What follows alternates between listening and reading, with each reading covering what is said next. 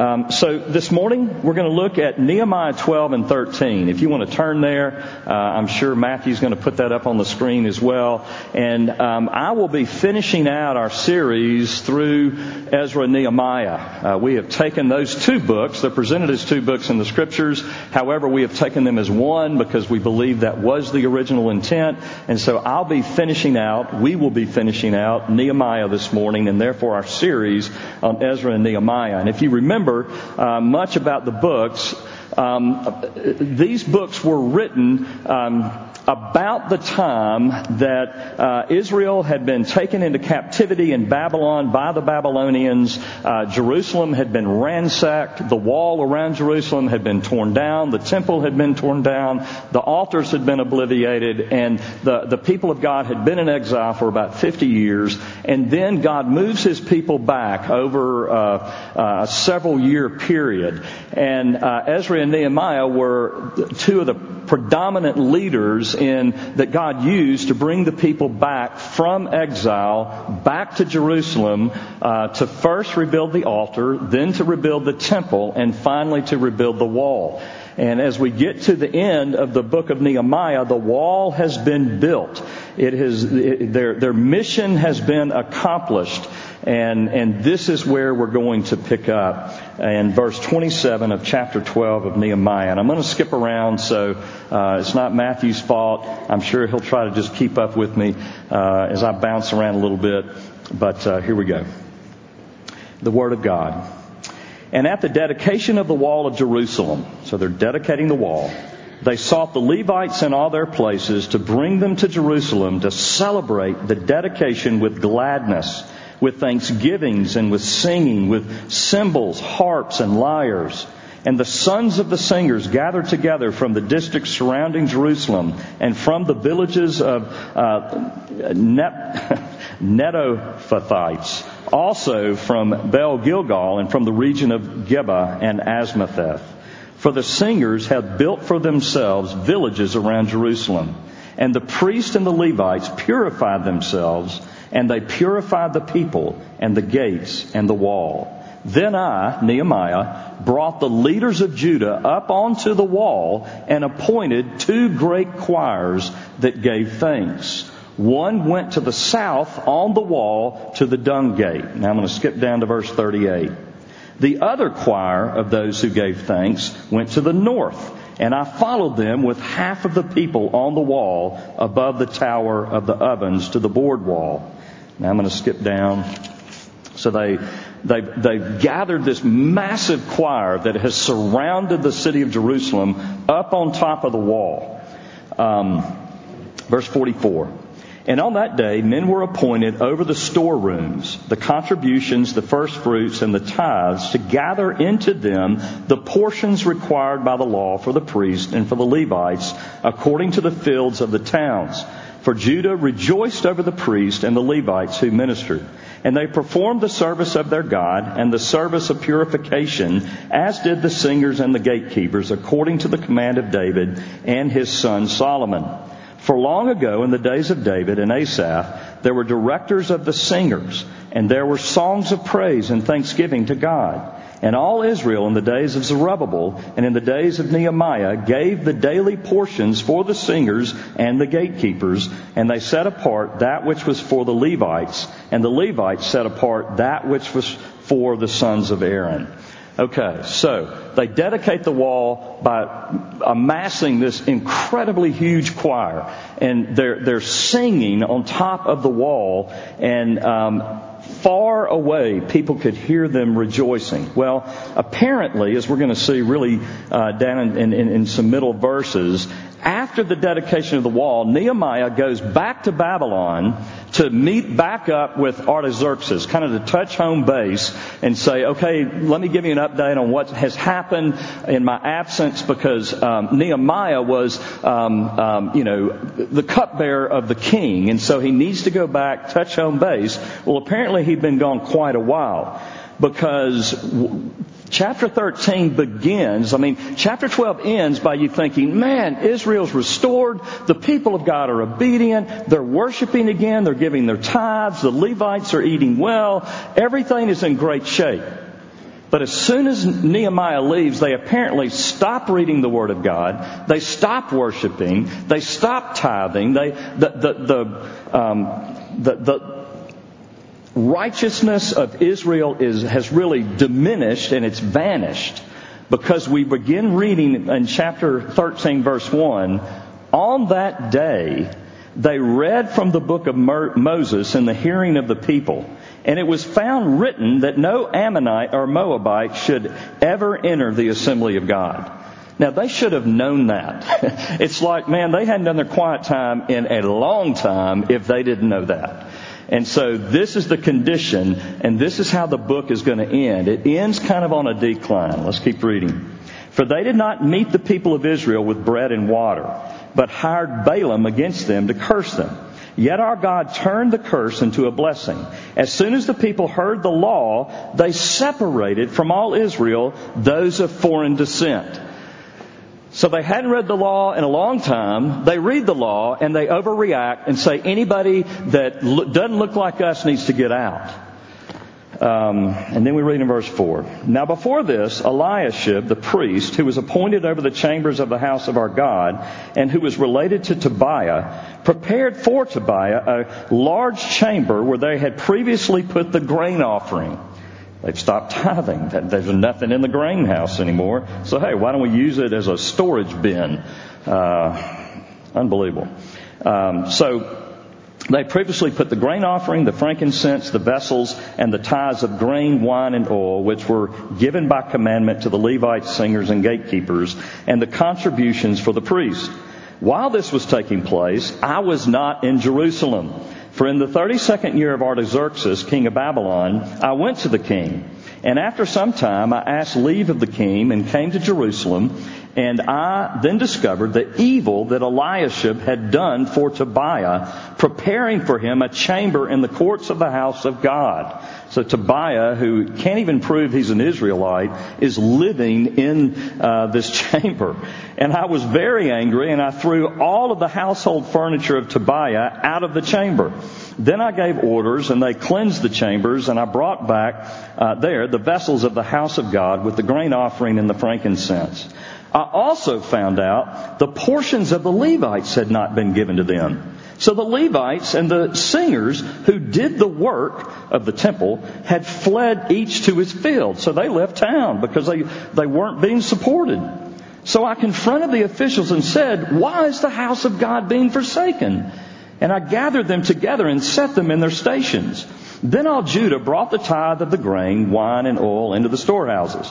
And I appointed a treasure, uh, as treasurers over the storehouses, Shelemiah the priest, Zadok the scribe, and Pedaiah of the Levites, and as their assistant, Hanan the son of Zaccur, son of Mattaniah. For they were considered reliable. And their duty was um, to distribute to their brothers. Remember me, O my God, concerning this, and do not wipe out my good deeds um, that I have done for the house of my God for his service. Now, in those days, I saw in Judah people treading wine presses on the Sabbath and bringing in heaps of grain and loading them on donkeys, and also wine, grapes, figs, and all kinds of loads, which they brought into Jerusalem on the Sabbath day. And I warned them on that day when they sold food. Uh, Tyrians also, who lived in the city, brought in fish and all kinds of goods and sold them on the Sabbath. They're doing commerce on the Sabbath, uh, selling to the people of Judah and Jerusalem itself. Then I confronted the nobles of Judah and said to them, What is this evil thing that you're doing? Profaning the Sabbath day. Did not your fathers act in this way? And did not our God bring all this disaster on us and on this city? In other words, don't you remember why we went into exile the first time? Now you're bringing more wrath on Israel by profaning the Sabbath. As soon as it began to grow dark, as the gates of Jerusalem before the Sabbath, I commanded that the doors should be shut, shut and gave orders that they should not be opened until after the Sabbath. And I stationed some of my servants at the gates that no load might be brought in on the Sabbath day. Then the merchants and sellers of all kinds of wares lodged outside of Jerusalem once or twice. But then I warned them and said to them, Why do you lodge outside the wall? If you do so again, I will lay my hands on you. Now Nehemiah, uh, he, has got some anger issues. We're about to see that uh, clearly. Uh, but hey, you gotta kind of admire that sometimes. Um, from that time on, they did not come on the Sabbath. I bet they didn't. Then I commanded the Levites that they should purify themselves and come and guard the gates to keep the Sabbath day holy. Remember this also in my favor, O my God, and spare me according to the greatness of your steadfast love. In those days, I also saw the Jews who had married women of Ashdod, Ammon, and Moab, and half of their children spoke the language of Ashdod, and they could not speak the language of Judah, but the language of each people. Now what he's, look, people have used this to, to preach against um, interracial marriage, and that has absolutely nothing to do with this. What is happening here is the fact that um, that you know the children of Israel are marrying um, the women of Ashdod, Ammon, and Moab. Is that these don't these are people that don't believe in God. So it's not interracial; it's interfaith. And, and the fact that they can't even speak um, Hebrew, they can't understand the Bible, they can't understand the Word of God. And so, um, in, uh, in other words, what's being condemned here is um, God's people marrying unbelievers. Um, and we need to hear that. Um, and the effect that that has on children uh, as well. Um, all right, verse 25. And I conf- this is where we see the real Nehemiah, if you will. And then I confronted them and cursed them and beat some of them and pulled out their hair uh, what not to do. Remember, we started, you know, talking about narrative, historical narrative. Much of historical narrative says, you know, this is what not to do. This is one of those instances. This is not how you bring reform and revival back to the church. Okay, uh, didn't work then, won't work today. Um, and I made them take uh, oath in the name of God, saying, You shall not give your daughters to their sons, or take their daughters for your sons, or for yourselves. Did not Solomon, king of Israel, sin on account of such women? Yeah, about a thousand times. He had more women than anybody could count. Um, so good illustration, Nehemiah. Um, among the many nations, there was no king like him, and he was beloved by his God, and God made him king over all Israel. Nevertheless, foreign women made him um, made even him to sin. Now that sounds like a really um, very prejudiced statement against women. Um, and so, yeah, uh, he sinned because he wanted to sin. I'll have to say that. But anyway, shall we then listen to you and do all this great evil and act treacherously against our God by marrying foreign women? The answer would be no. And one of the sons of Jehoiada, the son of Eliashib the high priest, was the son-in-law of Sanballat the Horonite. Therefore I chased him from me. Remember them, O my God, because they have desecrated the priesthood and the covenant of the priesthood and the Levites. Thus I cleansed them from every uh, everything foreign, and I established the duties of the priests and Levites, each in his own work, and I provided for the wood offering at, at appointed times and for the first fruits. Remember me, O my God, for good. Thus ends the reading of God's Word. This is the Word of God. Thanks be to God. I'm sorry. I forgot what I was supposed to say. Um, that's, I just, I feel like I just preached the sermon. Amen. Let's go home. Uh, good grief. Um, all right. Let's pray and then we'll dive in uh, to Nehemiah. Father, we thank you. Oh, what a patient God you are.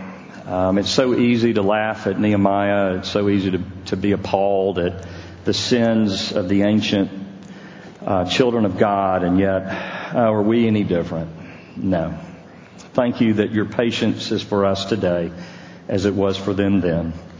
Thank you, O God, that you have sent more than a bull or a dove. You have sent your son Jesus, and he is our sacrifice. He is the blood that washes away our sin. He is the blood that absorbs our shame and our guilt. He is the one that um, we need more than anything. And so, God, I pray this morning that that you might do the work of purification among us, that you might expose sin in our hearts, that you might give us new visions of old things, namely how to be the people of God in a world of wickedness and darkness. And oh God, I pray that you would be glorified in the next few minutes. Uh, teach us by your Spirit through your word. Thank you for this story. Um, thank you that the history of your people uh, can teach us how we can rewrite the history for the church today. So God, give us the faith to do so, the courage to do so, the desire to do so, um, because we know that you are the God that can do so. Um, so, God, work among us. We pray in Jesus' name. Amen. So, MLK 50 is over. And the question that we're all asking is so, where do we go from here? And whereas you ask 100 people in Memphis or across the nation, where do we go from here and how do we go from here, you might get 100 different answers. If you ask the church, the church ought to have one unified answer, and that is where we go from here is where we should have been going the whole time, and that is forward as the repenting and believing people of God. Where we go from here is by being the radical community of God's people who are passionately worshiping Him and loving one another and embracing the world around us to come in and to follow Jesus with us. I mean, where we need to go is to be the kind of people that God has commanded us to be and redeemed us to be from beginning to end. And that is a people that love mercy, that do justice, and that walk humbly with our God. You see, we are to be the people that are, are, are, to be such a radically different community from the world that the world stands back and goes, I don't really understand that, but I am attracted to that. Because these people love their God so much, and God, their God pours out His love on them so much that the poor and the oppressed, their needs are filled the, the, the illiterate, uh, those who may be illiterate are taught to read. Those who don't have homes get houses. Those who don't have jobs find jobs. Those, the sick are healed. This is a community that is not about themselves, but about their God in this world. Now, am I saying that we should not participate in the different movements of the world? Not necessarily. But what I'm saying is, is that I feel as if the church today has gotten so caught up in justice issues as opposed to being the just community of God. We are to be the church.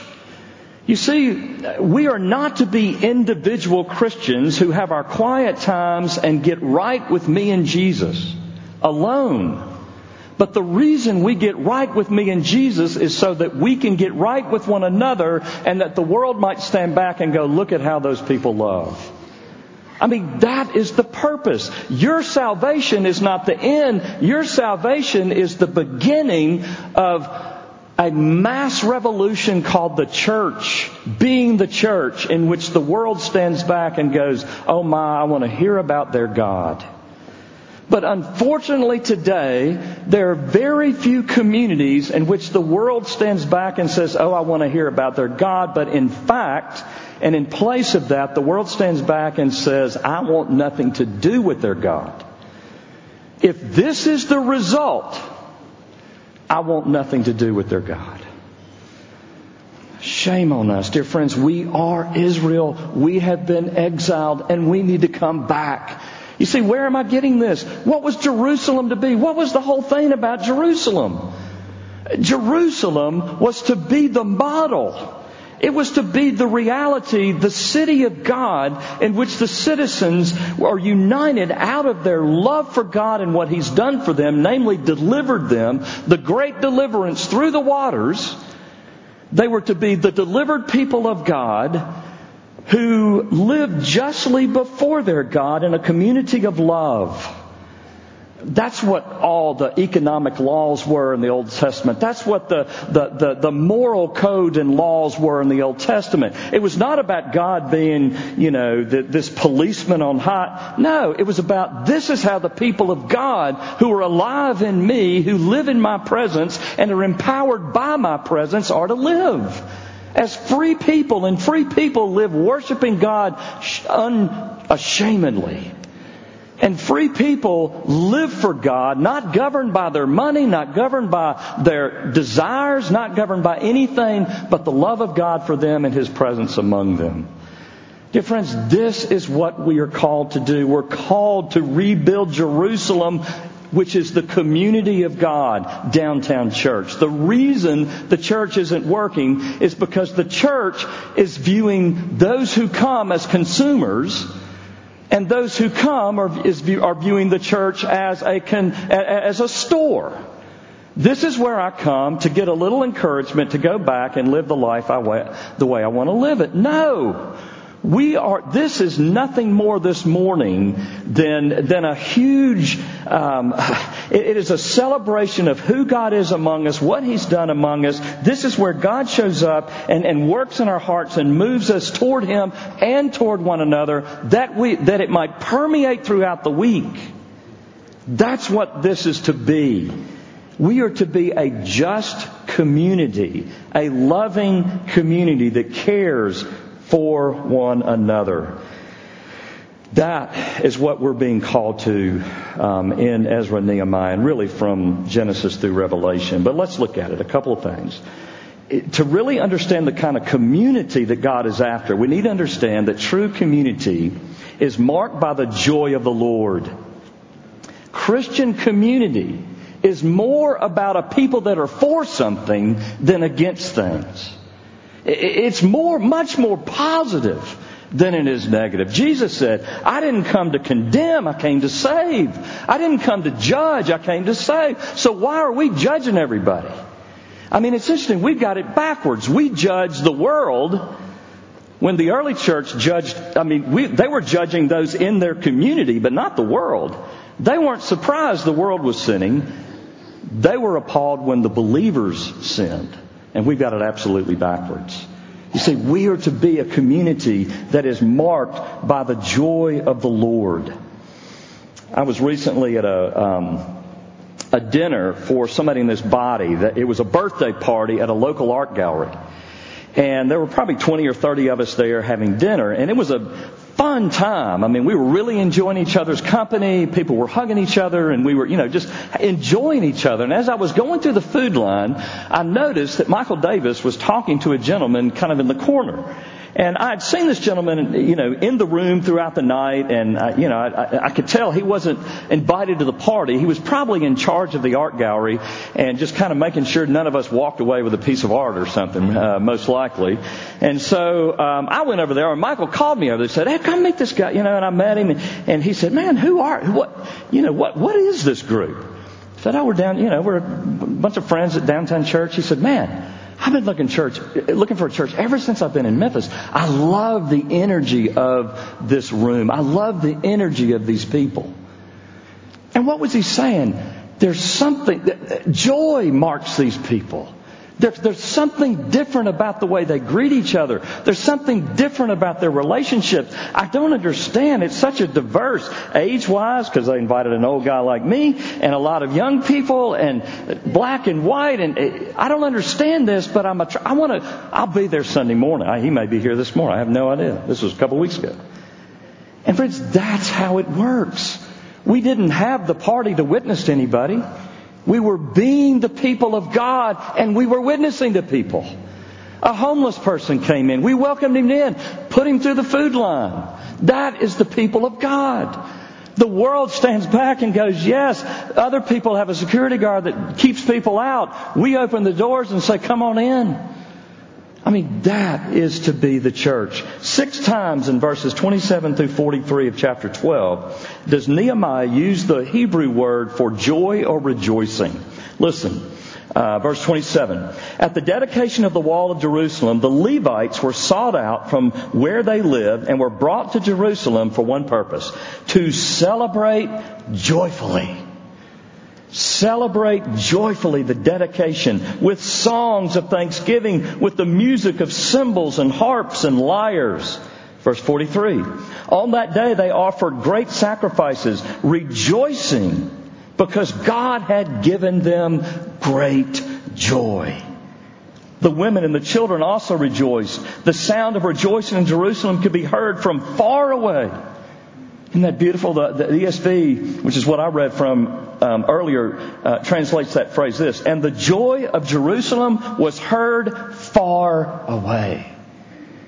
The first thing that came to my mind when I read that was when I'm at my house and I hear fireworks at AutoZone Park. And I can hear people, you know, woo, you know, or, or Fourth of July when they go off on the end of Mud Island. From our house, we can hear people, yay, the rejoicing. I, I picture in my mind this crowd of people just celebrating, you know. Does the world see us full of the joy of the Lord? Does the, does the world see us as a people who don't just come together to condemn, but who come together to rejoice in our God for His goodness and what He's done for us? In what's called the Epistle of Mathetes to Diognetus um, in around the year 130. This was a letter. Mathetes is not a person. It, it's um, either Latin or Greek word for disciple. So it's a disciple writing to um, uh, an unbeliever whose name was Diognetus. And it, this is a um, an apologetic. It, um, uh, you know, whoever this young disciple is writing to Diognetus is trying to convince Diognetus to become a Christian. And, and listen to what he said. This is in the year 130. Unbelievable. If you also desire to possess this faith, this is the argument, you likewise shall receive, first of all, the knowledge of the Father. In other words, to come into the, the, um, the community of God is to see God as your Father. For God has loved mankind. And when you have attained this knowledge, with what joy do you think you will be filled? In the year 130. what the, the, the whole thing was, man, if you see God as your Father, don't you think that's going to impact your life? Don't you think there's going to be joy? Don't you think that joy is going to put all of your problems in the background? Don't you think as His love becomes in focus that you will do nothing but find Him to be everything that He promises to be? Oh, dear friends,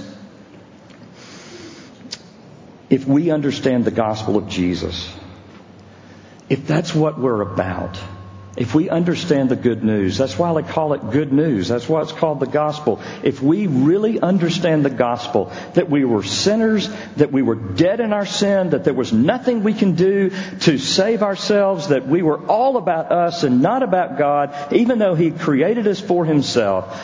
But God, in His kindness, reached down and pulled us up and breathed life into our souls by His Spirit, quickening us by His Word to believe Jesus to be the Christ, the Savior, the Son of God who lived, died, and rose for His people and that it's through faith and faith alone and all of grace that we are loved by God dearly and we have an eternal future in glory that indeed one day, someday Jesus is coming back to make all things new, all our desires for justice, all our desires for equality, all our desires for peace and righteousness will be fulfilled in Him. If we believe that, we will have joy. That's why it's a fruit of the Spirit. That's why Paul calls it the fruit of the Spirit. The fruit of believing this is what? It is love and joy. We should be a joy filled people. That's why Paul confronts the Galatian believers in Galatians 4:15. Believers, what has happened to all your joy? He's not saying, why are you sleeping together? He's not saying, why are you divorcing? He's not saying, why aren't you tithing? He's, uh, where's your joy? We need to start rebuking each other. Why such a long face? Did you, do you need to be reminded what God has done for you today? we need to start doing church discipline for that. Why? Because if you're not believing the gospel, that is why you're not having joy. It's not that there's a deficiency of, of, of stuff to believe to make you joyful. The deficiency is in your faith. You're not believing it. Boy, how I need it. That's why Jesus said, blessed are those that aren't content, that, that aren't being fed by this world, who are poor in spirit, who are looking to the things of the world and saying no, but saying, oh, no, no, no. My joy is in the Lord. And what is difference between joy in the world and joy in the Lord? Well, are you a Grizzly fan this season? That explains joy in the world.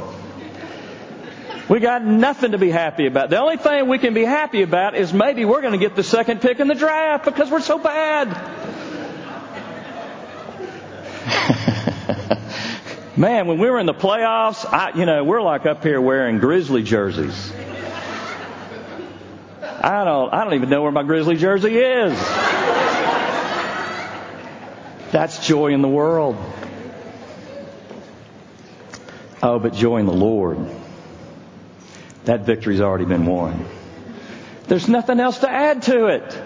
That's what makes it superior to anything else. Every other religion, but also every other thing. Eh, eh, we, you know, today we don't have, you know, there are battles between the religions eh, among the world, but we're more over here. We've got the religion of work. We've got the religion of sex. We've got the religion of materials, things, and money. We've got the religion of image and identity. We've no. Jesus is where we need to place our worship and our trust because He lived, He died, He rose, He's coming back, and nothing's going to change that. It is finished. And that's why you're not fools for believing it. That, that's why it has power no matter what is going on in your life. This super, this rises above it. Because it is not the joy of the world that is wishy-washy. It's the joy of the Lord. And the joy of Jerusalem was heard from far away. Oh, may it be so for us today. But then secondly, true Christian community is marked by community-wide faithfulness.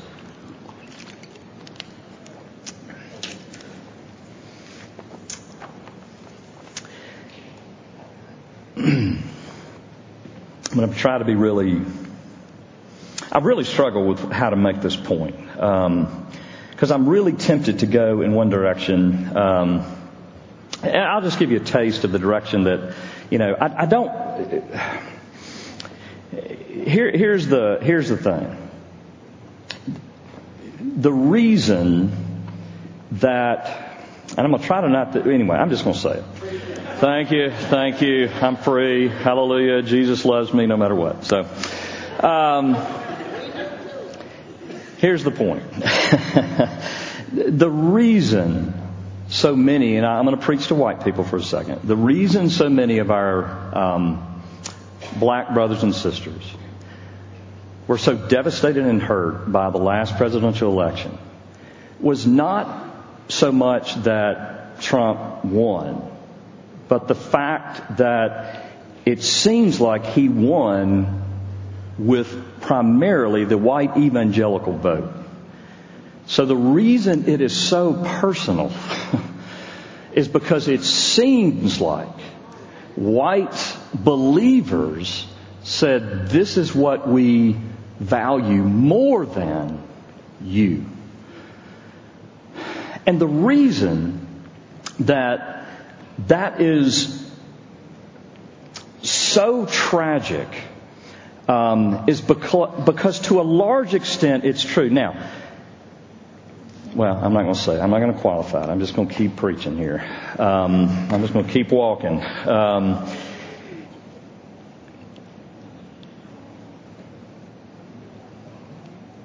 what we have seen over the last several months um, is uh, I, can't think of a president that has had more tarnishing with uh, 17 women so far. Eh, what's sad is we knew all this before, but now we're getting names and faces and and, and the reality of it is this. What we are valuing is rising to the surface. And that's what's troubling. You see, and I think it should be troubling. Why? Because the world can do whatever the world wants to do. But the church is God's people. It's not a political action group. Um, it, it, it's not a political think tank. The church is the community of God's people that stretches across every race, every language, every tribe, and that stands for what is true and good. Now we can go, oh, well, what, what was our choice? Okay, just hear what I'm saying, not what I'm not saying. Just hear what I'm saying. If we are to be the people of God, we must be a people that demonstrate the character of God's gospel more than anything. And so this is what His character is. God shows His love for us in this. While we were still sinners, Christ died for us. That is the greatest justice verse I know of. So what does that mean? That means Richard in and of himself is, is an absolute, I use an old school term, stench in the nostril of God, okay? If you grew up in Baptist church, you've heard that term, man, uh, many times. Richard in and of himself is a stench in the nostril of God. But in Jesus, clothed in His righteousness, I am dearly loved and treasured and have been from all eternity in Christ Jesus. I don't deserve that. And so what comes out of that is a life of gratitude that looks for how to react in gratitude to a lost and hurting world. And that's what Jesus is getting about and loving God with all our heart, mind, soul, and strength being the greatest commandment, but loving your neighbors yourself as being second and just like it. Because you can't love God and know the nature of His love toward you. He's loving His enemy when He's loving you, and you not love your enemy. In other words, there is no way that we cannot be about justice if we are truly living a gospel driven life. There's no way that we're not thinking about our brother or sister who doesn't, is not going to eat today who doesn't have clothes, who lives on the street, who's unemployed, who can't read, who doesn't have the same kind of school. These are not political issues. When we talk about it out there, it's political and social. When we talk about it in here, it is gospel. We've got to be able to separate those two. I'm not being political. I'm being gospel when I talk about this. It's as simple as us responding to what God has done for us and, del- and, and, and, and, doling that out to our neighbors. That's it. And that's what we see. I, I did come up with some ancient um, examples of this that I really love. Here is a, um, a quote from um, to Diognetus, that, that um, uh, first century, second century quote the unbelievers stood back and said, These Christians share their food but not their wives. Man, in the church today, we share our wives but not our food. Do you see the power of it? Listen to this. This was written during um, um, the great uh, second great plague. Thousands were dying, and here was uh, um, Bishop Dionysius of Alexandria. He wrote a pastoral letter to his people, and he's he's applauding them. And this is what he says: Most of our brothers showed unbounded love and loyalty, never sparing themselves and thinking only of one another needless, uh, heedless of danger, they took charge of the sick, attending to their every need, and ministered to, them in Christ, and with them departed this life serenely happy. I don't know, whatever plague they had, I don't, we don't, I don't know what it was. I, I don't even know if history knows what it was. Whatever the plague they had, Christians didn't say, oh man, I gotta protect me and mine. We're gonna start our own little colony of well people over here. They said, no, you're sick, you're my neighbor, I love you. Oh, I got sick. Maybe I made a mistake. No, it said they died happily. They said, praise God. I'll take whatever light you give me. Jesus, you came to heal me and you had to die. Maybe that's what I got. I mean, unbelievable. Unbelievable. Dear friends, this is what we're called to. We're set to be a community of justice, love, equity out of the gospel, in response to the gospel. We're to be this set apart community. 1 Peter 2. As you come to Him, the living stone, rejected by humans, but chosen by God and precious to Him. You also, like living stones, are being built into a spiritual house to be a holy priesthood, offering spiritual sacrifices acceptable to God through Jesus Christ. You're a chosen people, a royal priesthood, a holy nation. Do you hear all this Old Testament stuff? He's saying it hadn't changed. The church is the temple. You're a chosen people, a royal priesthood, a holy. You are the New Jerusalem, excuse me. God's special possession that you may declare the praises of Him who called you out of darkness into His wonderful light. Once you were not a people, but now you're a people of God. Once you were just out there on your own, but now, no, you're the family of God. Be my family. Once you had not received mercy, but now you have received mercy. At some point after the dedication of the wall, and I love that Nehemiah, I love the Bible so much because of this.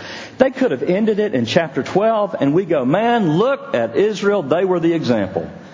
And now we say, look at Israel. They're just like us. They need God as much as we do. Because what, what do they do? At least five things. Nehemiah leaves. They stop reading God's Word. They abandon worship. They stop tithing. They replace godly community for commerce. They put their work over their church and worshiping life. They allowed men who did not believe nor worship God into the community of fellowship, even marrying unbelievers. Dear friends, the church is guilty of the exact same thing. I heard um, somebody rebuke the church because if you read the letter from uh, Dr. King from a Birmingham jail uh, written 50 years ago, you could say, man, he could write that today. the same letter. Nothing's changed. Well, guess what? This was written a couple thousand years ago. And nothing's changed. because we're guilty. We're all sinners. All have sinned and fall short of the glory of God. There's no one righteous. No, not one. I mean, that's what, that's what we learn from Nehemiah and Ezra. And the result, though, was that Jerusalem was not Jerusalem. The city of God was not the city of God, but the city of man. So what do we do? Three quick things. We repent. We turn a different direction. We say no more. For me and my house, this is the way we're going. We're not going to, we're not doing, we're, we have sinned, all of us. No one in here is more righteous than the other. I don't care who you voted for, what, it's all sin. We repent. That's what the whole book is about. The priests and the Levites purified themselves, and they purified the people and the gates and the wall. 1322. Then I commanded the Levites that they should purify themselves. They purified themselves in 12, then they go astray. They got to purify themselves again. Dear friends, we got to purify ourselves again. Yeah. And we'll probably have to do it again in a week. Or maybe tonight. I mean, that's it. But how do we purify ourselves? We don't bring our goat. We don't bring our turtle dove. We don't up to the altar. We fall on our knees before Jesus and say, thank you, thank you, thank you. Here's my sin. Here is my sin. I've been more about me. I've spent my money on me. I've spent my time on me. I spend my thought life on me. I don't pray. I don't read your Bible because I don't love you and I'm not grateful. I have no joy. We repent. We name it. God knows it already. Tell Him what He already knows. And then maybe you'll be informed and I'll be informed. Repent. And then be overcome by God's glory. Imagine for me, with me for a second, if the Grizzlies won the national championship.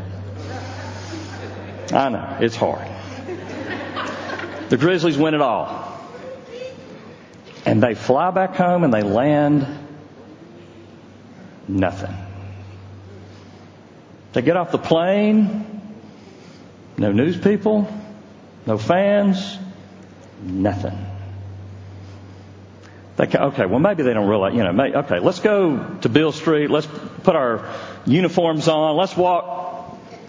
Nothing. That would never happen, would it? And yet God, the creator of heaven and earth, the one who wakes us up in the morning, puts us bed at night, gives us everything that we have, given me the clothes on my body, the skin on my body, the hair, what little hair I have left on my head. He's given me everything. And I've given him every reason to hate me, and he sent his son to live and die and rise for me. Get, and he's coming back for me one day, and I'm going to know a new heaven and a new earth, and I'm going to feast, and I'm going to drink wine and eat food at the table with the King Jesus, and I can't even, my greatest thought is but nothing compared to what it's actually going to be. And I don't give him glory. I don't worship him. I don't give my money. I don't give my time. I don't give him my sex. I don't give him. no, you just kind of stay in your. No, this is a God who deserves all the glory. And that is what worship is all about.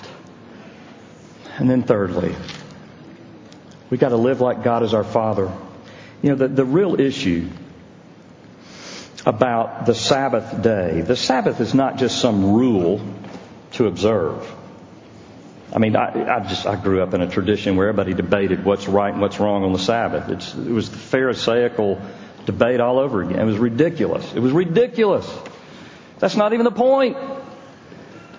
The, the, the Sabbath law was given to a people who had spent 400 years of slavery, never had a day off in 400 years, never even, no vacation, no day off, nothing.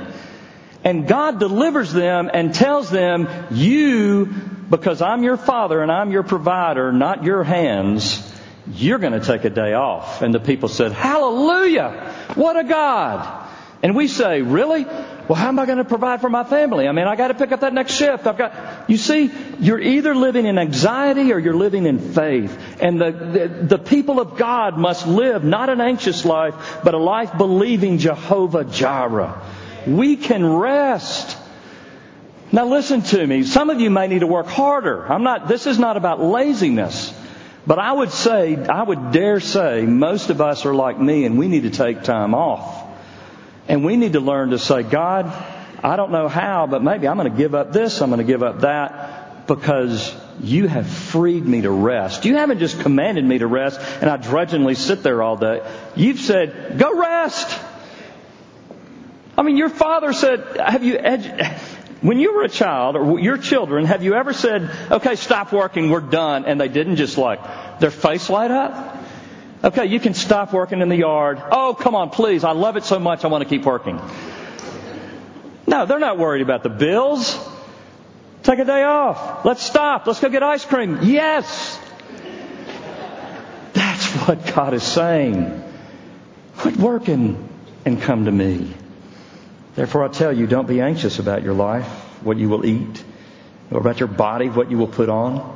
For life's more than food, and the body more than clothing. Consider the ravens. They neither sow nor reap. They have neither storehouses nor barn, and yet God feeds them. Oh, of much more value. How much more value are you than the birds? And which of you, by being anxious, can add a single hour to his span of life? I love that. If then you are not able to do as a small thing like that, why are you anxious about rest? The rest. Consider the lilies, how they grow. They neither toil nor spin. Yet I tell you, even Solomon in all his glory was not arrayed like one of these. But if God so clothes the grass, which is alive in the field today and tomorrow thrown in the oven, how much more will he clothe you, O you of little faith? Our God is a God that can be trusted. He can be trusted with your finances. He can be trusted with your work schedule. He can be trusted with your children and your friends, and He can be trusted because He's a Father that loves you. Do you know the Father's love this morning? Do you know the Father's love? Read the Psalms. That's what the psalmist begged. Oh God, may I know your unfailing love. Praised him for his steadfast love. Do you know the love of God this morning? I'm going to ask the elders to come forward and community group leaders. And if you need prayer this morning, feel free to come forward. If you want to give your life to Jesus, if you want to recommit your life to Jesus, Uh, you're probably going to have to do it again, but don't let that stop you from doing it this morning. If you want to just not leave here burdened by whatever God has put on your heart and you feel like it's on your shoulders, feel free to come forward for prayer. As we just spend time bringing our offerings to our God and worshiping Him a bit more before we get out of here. Lord God, we thank you that you're a God that loves your children. We thank you that we're a people that have every reason to be marked by joy, that have every reason to be marked as a people who can rest and not live anxiously or full of worry. Oh God, I pray that we might give ourselves over to you today to live that kind of life. Oh, Father, help us to be the people of God. Help us to be a community. Help us to care about one another deeply to the point of even laying our lives down for one another. Oh God, I pray that the world might know our joy and they might know your love because of the love we pour out on them. Father, make it so. We pray in Jesus' name. Amen.